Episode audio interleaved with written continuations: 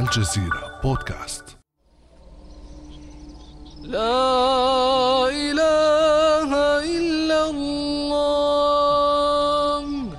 استووا. الله أكبر. الحمد لله رب العالمين. بعدد محدود من المصلين أقام إمام الحرم صلاة التراويح. وبدا صحن المسجد الحرام فارغا يخطف الأبصار بياض رخامه الصقيل. خلت الشوارع المؤدية إلى المسجد الحرام بمكة المكرمة وتلك المؤدية إلى المسجد النبوي بالمدينة المنورة وخلت معها المدينتان المقدستان من زوارهما الذين كانوا يتقاطرون بالملايين في موسم عمرة رمضان. ورحمة الله. لم يألف سكان الحرمين هذه المشاهد ولم يألفوا الجلوس في بيوتهم في ليالي الشهر الكريم. ففي مثل هذه الليالي تنتعش الأسواق الشعبية ويزدحم الناس لأداء الصلوات والطواف بالبيت العتيق. وزيارة الروضة الشريفة على صاحبها أفضل الصلاة والسلام. فكيف تركت إجراءات مواجهة فيروس كورونا المستجد فراغا في قلوب جيران الحرمين؟ وما انعكاس هذا الفراغ على حياتهم الاجتماعية والاقتصادية؟ بعد أمس من الجزيرة بودكاست أنا خديجة بن جنة.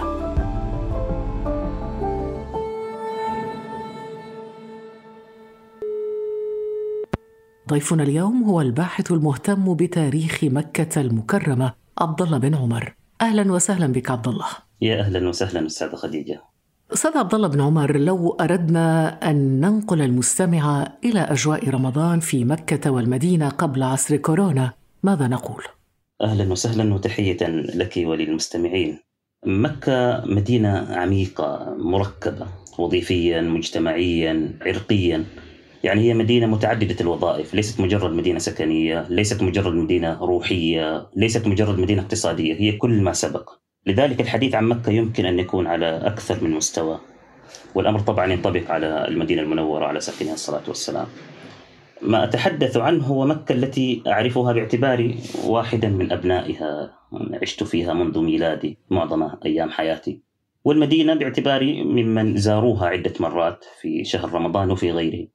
هذا الذي أعرفه ليس كل وجوه رمضان طبعا. في هاتين المدينتين باعتبارهما مدينتين مركبتين ومتعددتي الأوجه يعني. المسجد الحرام في مكة والمسجد النبوي في المدينة المنورة هما القلبان النابضان للحياة.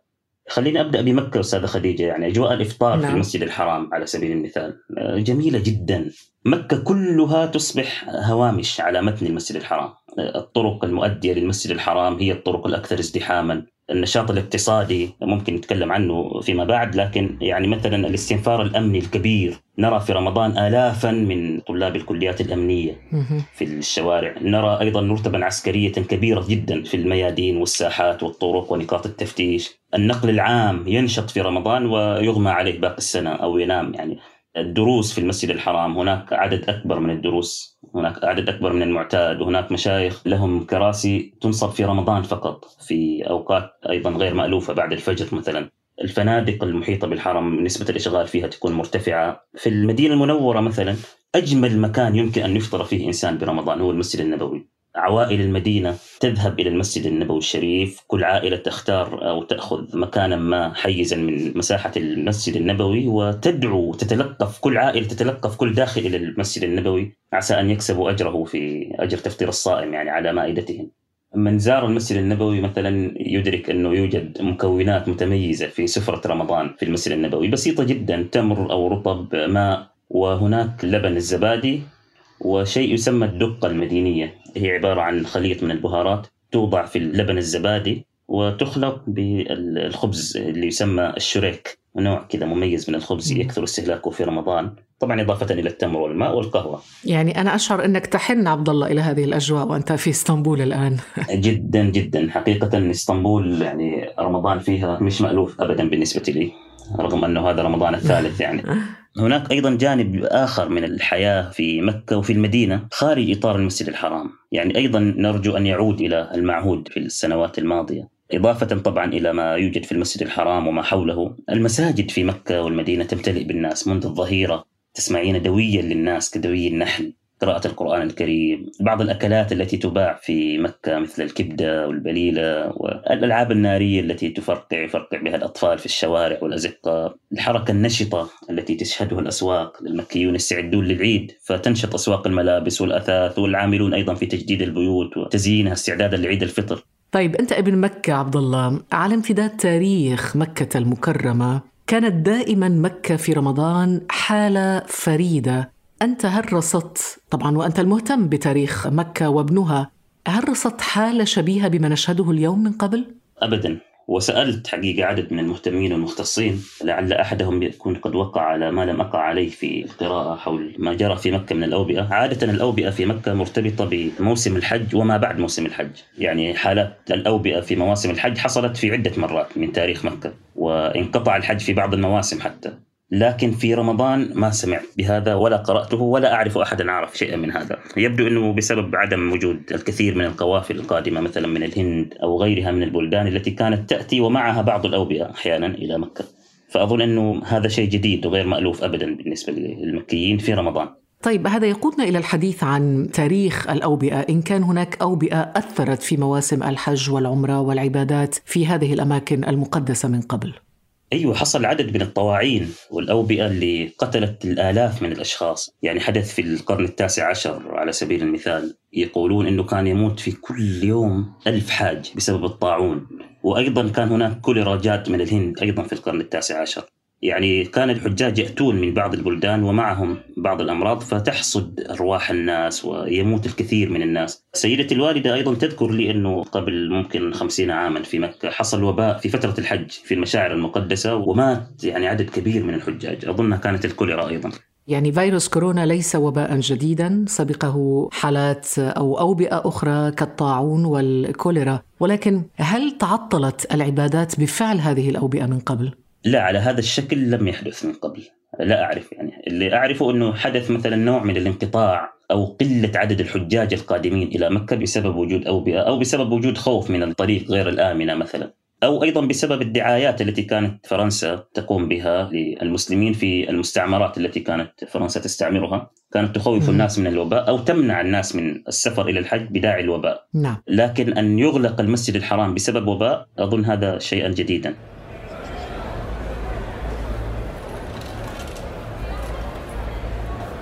اكتسب هذا الشارع الواسع المؤدي إلى المسجد الحرام اكتسب مظهرا عتيقا رغم حداثة مبانيه. تكتظ المحال التجارية ويزدحم المعتمرون والزوار لابتياع الهدايا. هنا تباع المشغوله النحاسية وسجادات الصلاة هنا تذكارات وهنا حلي وعطور. الملامح من كل قارات العالم واللغات تختلط وحدها الابتسامات موحدة. هذه الصور جزء من حياة الناس في مكة والمدينة يعرفها الصغار والكبار ويميزها أرباب الحرف والباعة ومؤجرو العمارات وسائقو سيارات الأجرة. إنها العمود الفقري لعيش مئات الآلاف في هذه البقعة المقدسة لكنهم افتقدوها هذا العام. أستاذ عبد الله هذا الفقد الأكبر هو في الحقيقة فقد روحي كيف سيؤثر فقد إشعاع الحرمين على السكينة النفسية لمجاوريهما برأيك؟ والله أستاذة خديجة تأثير كورونا أظنه لا يقتصر فقط على المجاورين وعلى الساكنين في مكة والمدينة بل يمتد إلى كل من يشاهدون التلفاز يشاهدون الحشود المتزاحمة ويأملون أن يكونوا ذات يوم جزءا من لوحة الزحام في المسجد الحرام والمسجد النبوي. لكن إذا عدنا إلى مكة مرة أخرى وخرجنا من التلفاز القادمون للتنعم بالعمرة القادمون لأداء صلاة التراويح والقيام في المسجد الحرام وفي المسجد النبوي القادمون للإفطار القادمون أيضا لتفطير الصائمين. يعني أحب أن أخبرك أستاذة أنه هناك الكثير من أهل الخير الذين يأتون من أماكن مختلفة لتفطير الصائمين بالمسجد الحرام والمسجد النبوي. هؤلاء يعمل معهم جيوش من المتطوعين من العاملين الموسميين المؤقتين الذين يشكل لهم شهر رمضان باب أجر وباب أجرة أيضا في نفس الوقت. لازم نعرف إنه الشخص الذي يأتي إلى مكة أو إلى المدينة يحتاج إلى فندق، يحتاج إلى مطعم أو مطاعم يأكل منها، يحتاج أيضا إلى خدمات مثلا غسل الملابس والإنترنت ونحو ذلك، يحتاج أيضا إلى الحلاقة بعد العمرة، كل هذه تترجم على هيئة أعمال ووظائف واقتصاد وحركة يعني. كل المناحي الاستهلاكية التي تمس المعتمرين والزوار مفيدة طبعا لقطاعات من سكان مكة والمدينة. طب هناك تقديرات عبد الله بالأرقام تتعلق بهذا النشاط الاقتصادي والتجاري؟ والله مع الأسف ما عندي الكثير من الأرقام، لكن على سبيل المثال العمرة والحج معا دخلهما تقريبا يقارب 12 مليار دولار في السنة، هذا رقم كبير لكنه لا يبلغ شيئا من الميزانية النفطية. الزوار تقريبا لا يقلون عن 8 ملايين معتمر، نسبة إشغال الفنادق في مكة والمدينة في رمضان لا تقل عن 80% تصل أحيانا إلى 95% ربما وصلت في بعض الليالي إلى قرابة المئة في المئة. يعني على سبيل المثال مكة مكة ليست هي أكبر المدن في السعودية. لكن مكة تضم أكبر عدد من الفنادق والعمارات التي تؤجر لغرض الإسكان الفندقي. يوجد في مكة أكثر من 1200 فندق تقريبا. يعني موضوع السكن عادة يستحوذ على الكثير من نفقات المعتمرين. بالتالي أظن أنه أصحاب الفنادق ملاك الفنادق العاملون في هذه القطاعات منتفعون جدا من وجود المعتمرين.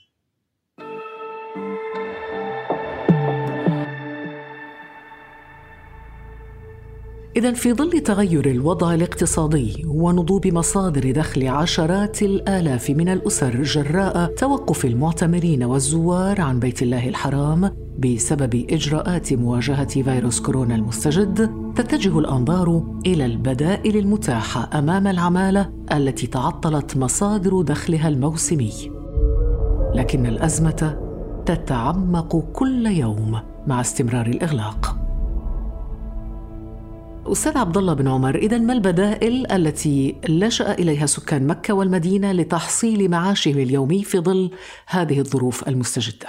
حقيقة أستاذة خديجة يجب أن نعرف أنه كل المناحي الاستهلاكية التي تمس المعتمرين والزوار لمكة والمدينة مفيدة بالطبع لقطاع كبير من سكان مكة والمدينة لكن أيضا هناك الكثير من المكيين والمدنيين ليست لهم علاقة اقتصاديا بوجود المعتمرين على الإطلاق يعني لا يستفيدون لا كثيرا ولا قليلا ولا يتضررون كثيرا ولا قليلا من وجود أو عدم وجود الزوار بسبب إنه مصادر دخلهم ليس لها علاقة أصلا بالحج والعمرة والزيارة. ربما هؤلاء يكونون ربما موظفين في مؤسسات الدولة أو في قطاعات أخرى أليس كذلك؟ بلى يعني نسبة عالية جدا من الناس هم موظفون لدى الدولة ممكن 60% تقريبا. اذا المتضرر الأكبر هم الناس الذين يعملون في قطاعات اقتصادية لها علاقة مباشرة بالحج والعمرة نعم نعم لكن أنا أظن إنه يعني المصائب يجمعنا المصابين كما يقال، العالم كله متضرر، العاملون في قطاعات السياحة، شركات الطيران، يعني والامر الآخر إنه في أمل دائما بوجود فرج قريب. ربما أستاذ عبد الله من بوادر الفرج انه الحرم المكي والمسجد النبوي سيعاد فتحهما قريبا.